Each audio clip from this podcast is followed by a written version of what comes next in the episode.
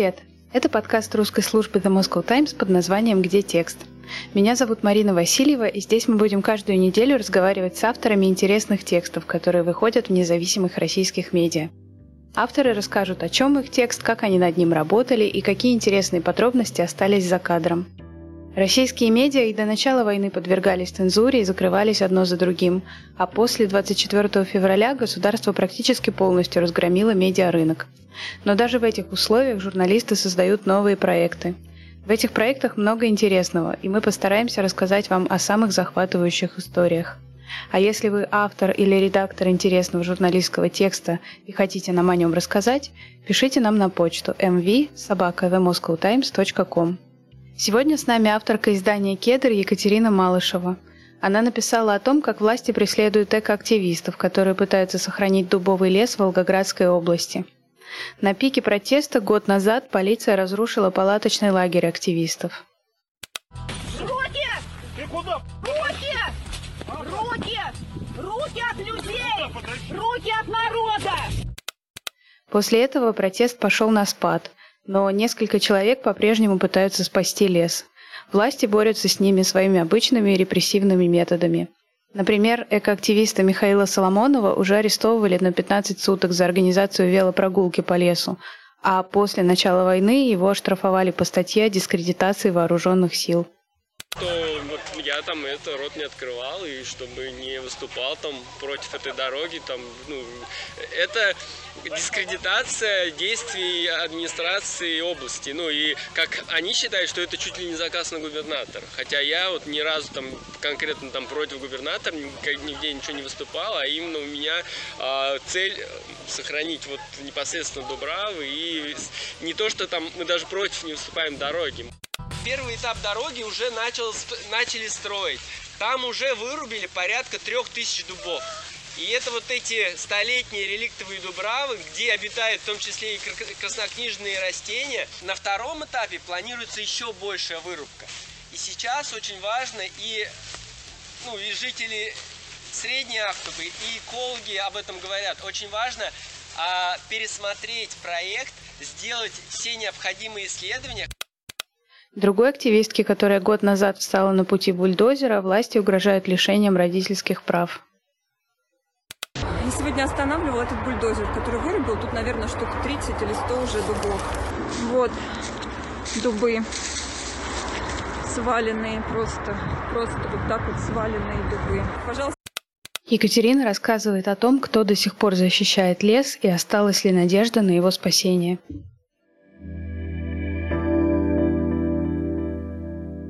Екатерина, давайте для тех наших слушателей, которые, может быть, сначала послушают подкаст, а потом уже будут читать текст, вкратце расскажем, в чем история и что случилось. А, история заключается в том, что около двух лет назад э, в Волгоактубинской пойме, она находится в Волгоградской области, э, решили строить большую федеральную трассу, которая должна связать э, там, столицу Москву с э, Китаем, Казахстаном, в общем, с юго-восточным направлением.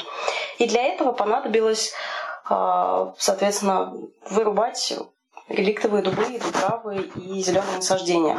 То есть э, дорога новая таким образом могла только пройти, по мнению чиновников, а, чтобы затронуть вот эти зеленые насаждения. Иных альтернативных вариантов изначально не было предложено. После этого, соответственно, вышли экоактивисты, защитники поймы, местные жители, часть местных жителей, не согласных с этим решением, а, стали выходить пикеты, и где-то в июне, в начале июня, чуть больше года назад, получается, они а, разбили лагерь в пойме и поставили палатки, таким образом, в общем, выразили свой протест а, против строительства вот этой вот магистрали. И где-то к августу уже этот э, лагерь силовики, правоохранители, полицейские разогнали и постепенно на активистов, э, вот этих выступающих против, э, стали вызывать э, уголовные дела, стали привлекать к ответственности, стали штрафовать и оказывать всевозможное давление. На первом этапе вырубили несколько тысяч дубов, и сейчас между первым этапом строительства и вторым так, такое получается затишье несколько месяцев, и вот экоактивисты пытаются сейчас привлечь внимание к проблеме, не допустить вырубки на следующих этапах. То есть тех, те дубы, что уже вырубили, их уже сейчас не вернуть. Вот. Но можно попробовать остановить дальнейшие вырубки на последующих этапах. А впереди еще несколько десятков тысяч деревьев а, находятся в зоне риска. Как вы думаете, почему этот протест не стал настолько заметным, настолько известным, как Шиис, как Химкинский лес, как Шихан Куштау? Дело в том, что сама история чем-то отличается или просто неудачное время, потому что сначала был ковид, а потом началась война? Э, здесь сложно. Я задавала этот вопрос и самим защитникам поймы, как активистам, местным жителям, почему, на их взгляд, не удался этот протест, почему он стих, так же, как стихийно возник, так же стихийно довольно и стих исчез в никуда.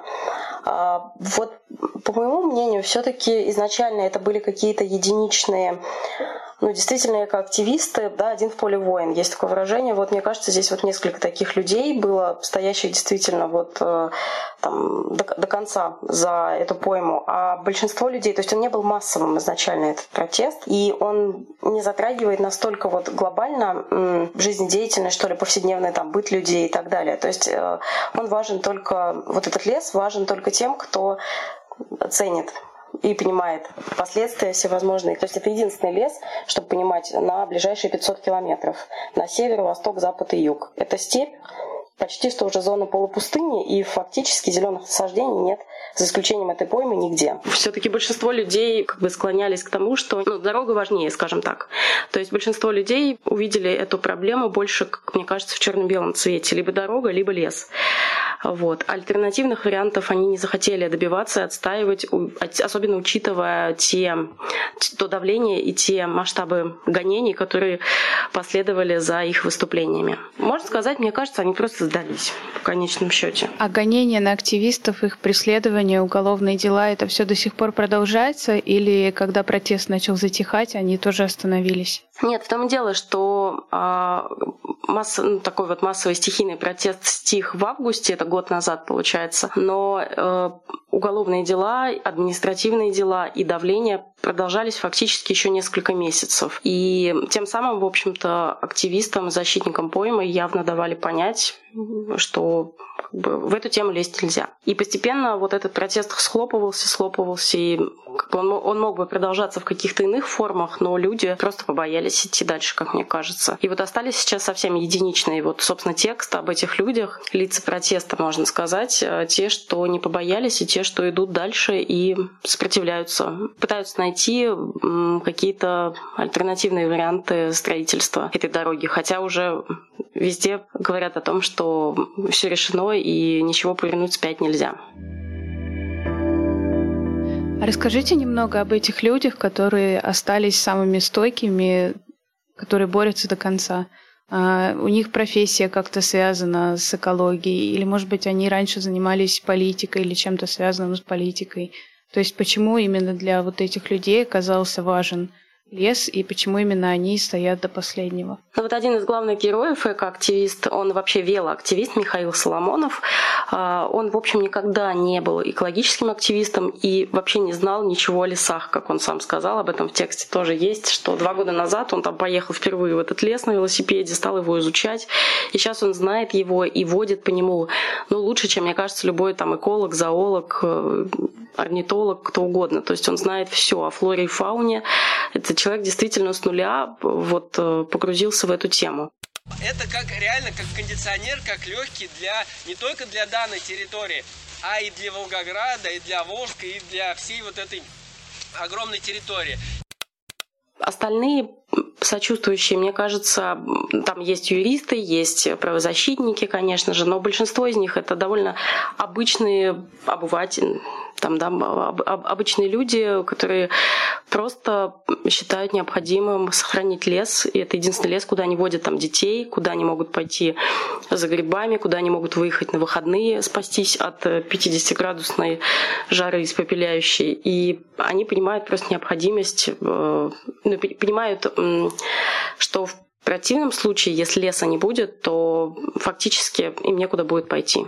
Один из главных героев вашего текста, Михаил Соломонов, когда рассказывает о своих преследованиях а, и репрессиях против себя, он как будто бы с каким-то задором об этом рассказывает и говорит, что он даже в некотором роде благодарен, потому что это убедило э, людей, обычных людей, в том, что он не подкуплен администрацией или какими-то силами, а действует честно и ни от кого не зависит. А как в целом люди, которые остались в этом протесте, относятся к преследованиям, к репрессиям? Пугает ли это их, заставляет ли остановиться, или они все-таки готовы идти до конца? Здесь, в общем, речь о том, что человек готов или не готов идти там на дальние дистанции куда-то до конца. То есть вот Михаил, он из тех, кто не сходит вот э, с этого пути, да, он там понимает не, не метем, так катанием, он все равно до последнего будет биться. Даже если в, кон- в конечном итоге его ждет там отрицательный результат, он использует все шансы, все пути.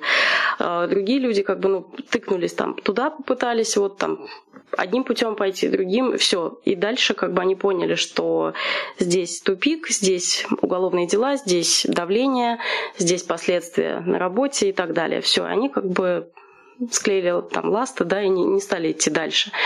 Вот, да, испугались. То есть, ну, как бы Михаил один из тех, кто не испугался, и там есть еще героиня, э, бывшая директор э, парка Волгохтубинская пойма Наталья Лопанцева.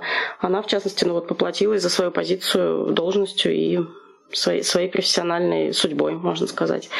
Вот, она сейчас нигде занимается ничем, ну как бы она там где-то работает, но она себя не ощущает уже частью профессионального сообщества, она хочет уйти назад в экологию, но туда и дороги нет. То есть человек себе фактически поставил крест к 60 годам на своей профессиональной карьере именно из-за своей позиции. Большинство все-таки не согласны, не готовы идти дальше и не готовы, э, несмотря на какие-то угрозы и давления, продолжать свою деятельность, ну, потому что мы понимаем, да, у всех есть э, семьи, есть ипотеки, есть какие-то опасения за свою дальнейшую работу и жизнь. Это действительно, а, как оказалось, довольно безобидная экологичная тема становится политически опасной. И это видно вот на кейсе Волгохтубинской поймы. А все-таки связан ли этот протест как-то с политикой? И есть ли какой-то политический бэкграунд у активистов? Опять же, повторюсь, никакой политики, вот, э, ну, я не увидела политической составляющей. Они не, э, там, не, не оппозиционеры, они не стоят ни в каких партиях, они политические. Во всяком случае, они это публично нигде не оглашают. Да, одна из, одна из женщин пожилых, которую оштрафовали на, кажется, 150 тысяч или на 300 тысяч, я могу сейчас ошибаться, она выходила на митинге Алексея Навального. Вот. Э, и, ну вот, возможно, здесь в данном случае связали там с ее вот этой деятельностью, да, предыдущей публичной. А в остальных случаях каких-то следов и там членства в политических партиях, движениях, объединениях я не увидела. Единственное, поначалу активистов объединяли, э, ассоциировали с Э, депутатом областной думы с Александром Осиповым. Вот якобы там они преследуют совместные интересы и там помогают ему чуть ли не пиариться там, да, и отстаивать его политические позиции. Но после э, февраля этого года стало понятно, что, в общем-то, изначально не было никаких... Может быть, действительно и были общие там цели спасти пойму, там депутат это использовал в своих интересах, активистов своих. Здесь, может быть, были общие точки. Но они разошлись с февраля этого года после того, как Михаила Соломонова, вот одного из главных героев, оштрафовали по новой статье о дискредитации власти вооруженных сил. Он оставил его в социальной сети где-то под постом у жены вот этого депутата. И, в общем, стало после этой ситуации, после этого кейса понятно, что никаких там, никакой дружбы и никакого сотрудничества нет. Более того, этого депутата не привлекли к ответственности за пикет, когда он стоял у суда, где судили Михаила Соломонова э, за предыдущее административное дело. И другого активиста, стоящего на этом же самом месте, в этот же день с этим же плакатом «Свободу» Михаила Соломонова привлекли к ответственности, оштрафовали за 10 тысяч. То есть стало понятно, что, в общем-то, с этим депутатом ничего общего у активистов нет что могло бы их э, компрометировать, скажем так. А Михаила оштрафовали, получается, за комментарий, который был под постом у местного депутата, то есть все равно это связано как-то с э, темой местных протестов. У жены депутата. Да, он там задался вопросом, дословно, насколько я помню, что делают э, наши срочники на Украине. Вот, то есть это, это был вопрос, за что его оштрафовали. 45 тысяч, кажется. Ну, то есть в итоге все равно все переплетается с политикой, как это было и в предыдущих протестах, о которых мы говорили, упоминали в Ядрово, а, в Химкинском лесе, когда начинается все с экологии, а заканчивается тем, что все-таки это связано с властью в целом. Да, то есть сказать, что активисты пришли из политики, нет. Сказать, что история закончилась давлением и с использованием, с использованием административного ресурса, да. Что в конечном итоге экологический протест становится политически э, окрашенным и вовлеченным в политику. Он не существует вне политики, к сожалению, в нынешней России, да. То есть истоки этого протеста не политические, а последствия в итоге ага. политические.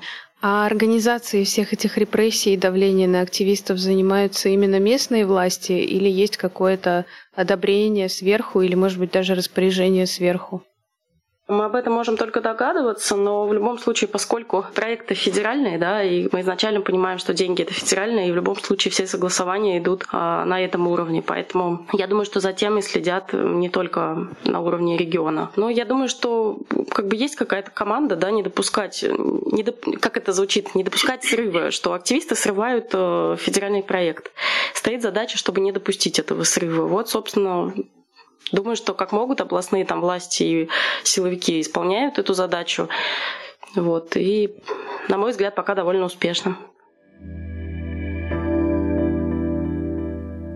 Как вы сами начали заниматься этой темой? Как вы с ней столкнулись и почему она показалась вам интересной? Дело в том, что я сама, в общем-то, родом оттуда, из этих мест, из города Волжского, и с самого начала, ну, я давно уже там не живу, там около пяти лет, вот, э, но я наблюдала за этой темой, и, в общем, они писали из каждого утюга тогда, год назад, когда начались массовые протесты а, я специально, в общем-то, ей не занималась, поскольку ну, хотела увидеть ее, опять же, на дальней дистанции.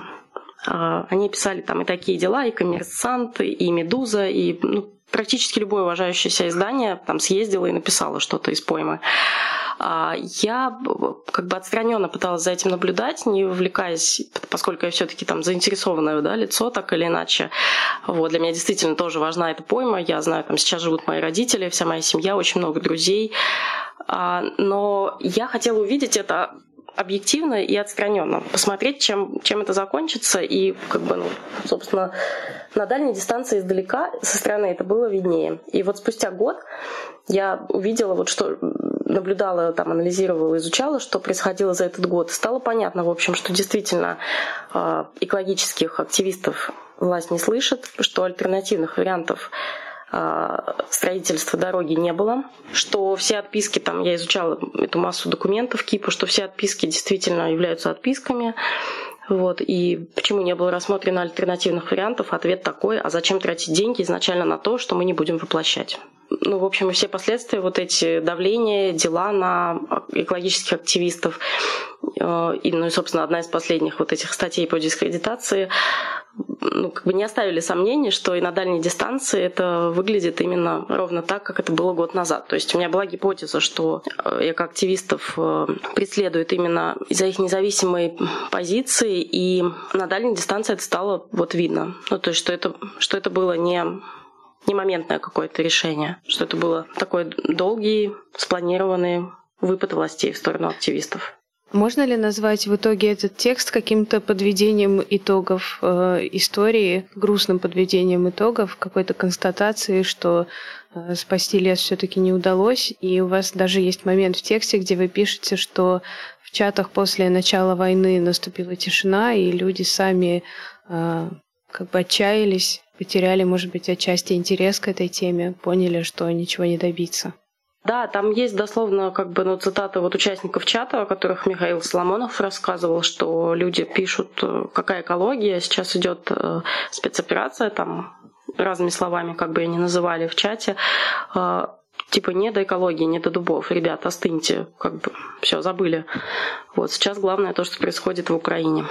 Поэтому сказать, что это какое-то подведение, в любом случае это подведение итогов, да, этот текст изначально замышлялся как э, подведение итогов, что случилось спустя год после разгона массовых протестов э, экологических активистов в пойме. И, ну, как бы, в общем, он подвел итог э, тому, что, ну, как бы вот есть, вот есть сейчас вот эта стадия, это затишье между первым и вторым этапом вырубок. И что мы видим к началу второго этапа, что экологических активистов преследуют, что их остается все меньше, что выступать, а, собственно, там с альтернативными вариантами больше некому, а, и что дубы по-прежнему находятся под угрозой. Более того, я слежу там за федеральными каналами провластными, и периодически сейчас выходят сюжеты в июле, в августе о том, как э, замечательно идет строительство и что впереди ждет следующий этап. То есть вообще ни слова об экологии, что удивительно в этих сюжетах. Э, конечно же, рассказывают о том, какими темпами идет строительство, комментарии застройщиков. И нет ни слова о том, э, каковы будут последствия для экологии. То есть эта тема специально обходится. Приехали сейчас к повороту на Лебяжью поляну. И здесь ранее, где мы отмечали места обитания краснокнижных животных и растений. Вот здесь опять произошла вырубка. Смотрите. По чуть-чуть, по чуть-чуть продолжают вырубать. И здесь вот один дуб огромный, кстати, ему сейчас даже сможем посчитать сколько лет. Полагаю, что порядка 100 лет. Вот, смотрите, какой огромный спил. Мне просто все хотелось в конце нашего разговора оставить какую-то надежду, но пока получается, что все как-то грустно. Надежда есть в том, что ну, сам факт огласки да, этой истории, то есть ну, протест стих, и, в общем-то, в СМИ довольно мало, хочу сказать, об этом писали, начиная с весны где-то, ну, то есть последние там полгода, об этой теме не было ни слова. Последняя публикация была, кстати, по-моему, в феврале о том, что там пришло, пришел какой-то ответ, отписка экологистам. И вот цель была, в общем-то, привлечь внимание и показать все масштабы вот происходящего именно вот уже издалека спустя год и показать, к чему это привело и к чему это дальше, каким последствиям это может привести. Что происходит с теми, на кого давят, что ждет пойму, что уже случилось на первом этапе и что, в общем-то, можно сделать вот на этом этапе. Вот, вот что говорят э, защитники. Услышьте нас, послушайте, давайте остановимся, давайте все таки откатимся на там, два шага назад и сделаем экспертизу еще нескольких вариантов. Вот. И вот что важно, хотела, пожалуй, еще напоследок добавить, это одна из основных линий тоже в тексте. Экозащитники, активисты не выступают против строительства они выступают за строительство. Дорога действительно нужда. Я сама по ней езжу, там ездила каждый день, и сейчас, когда приезжаю, езжу. Она отвратительная. Она двухполосная, она аварийная, она небезопасная. А, буквально когда я была там какое-то время назад этим летом в пойме, я встала там на час или на два в пробку, стоя за рулем, потому что, ну, как бы вот двухполосная, некачественная дорога. Случается авария, и все, вся пойма стоит.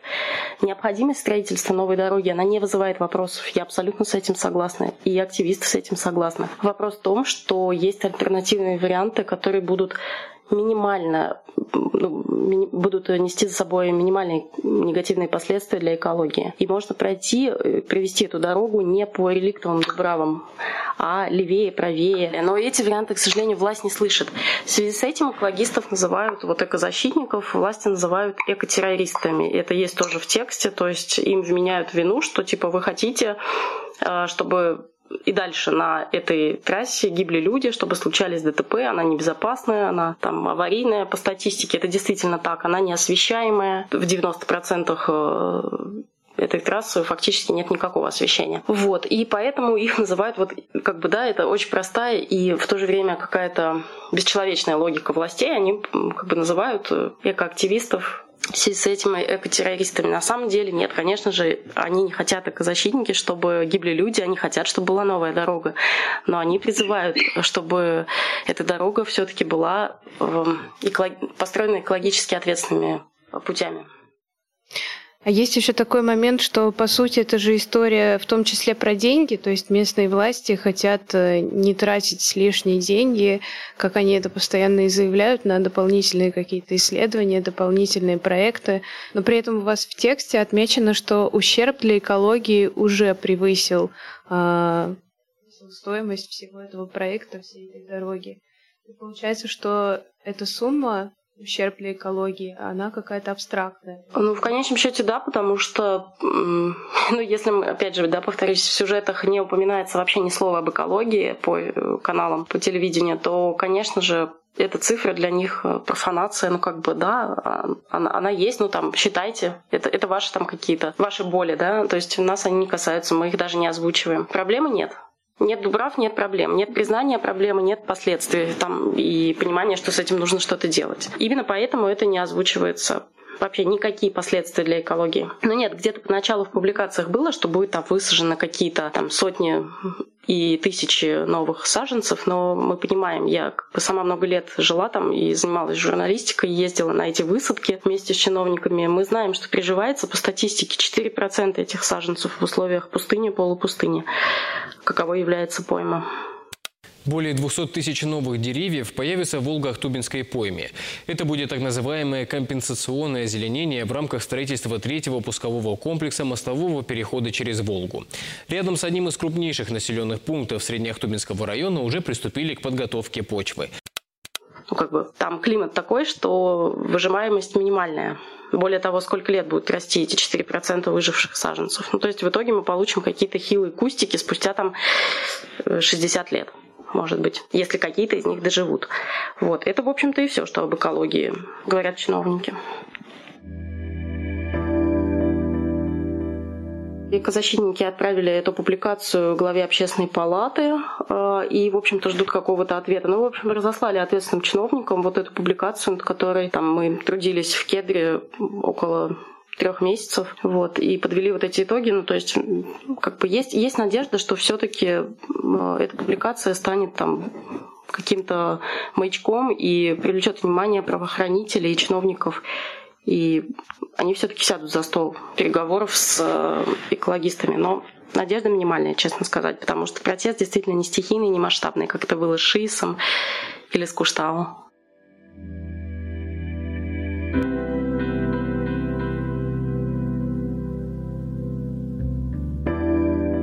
Спасибо, что слушали нас. С вами был подкаст «Где текст?». Подписывайтесь на нас везде, где вы слушаете подкасты. И напомню, что если вы автор или редактор интересного журналистского текста и хотите нам о нем рассказать, пишите нам на почту mv.sobakathamoscowtimes.com.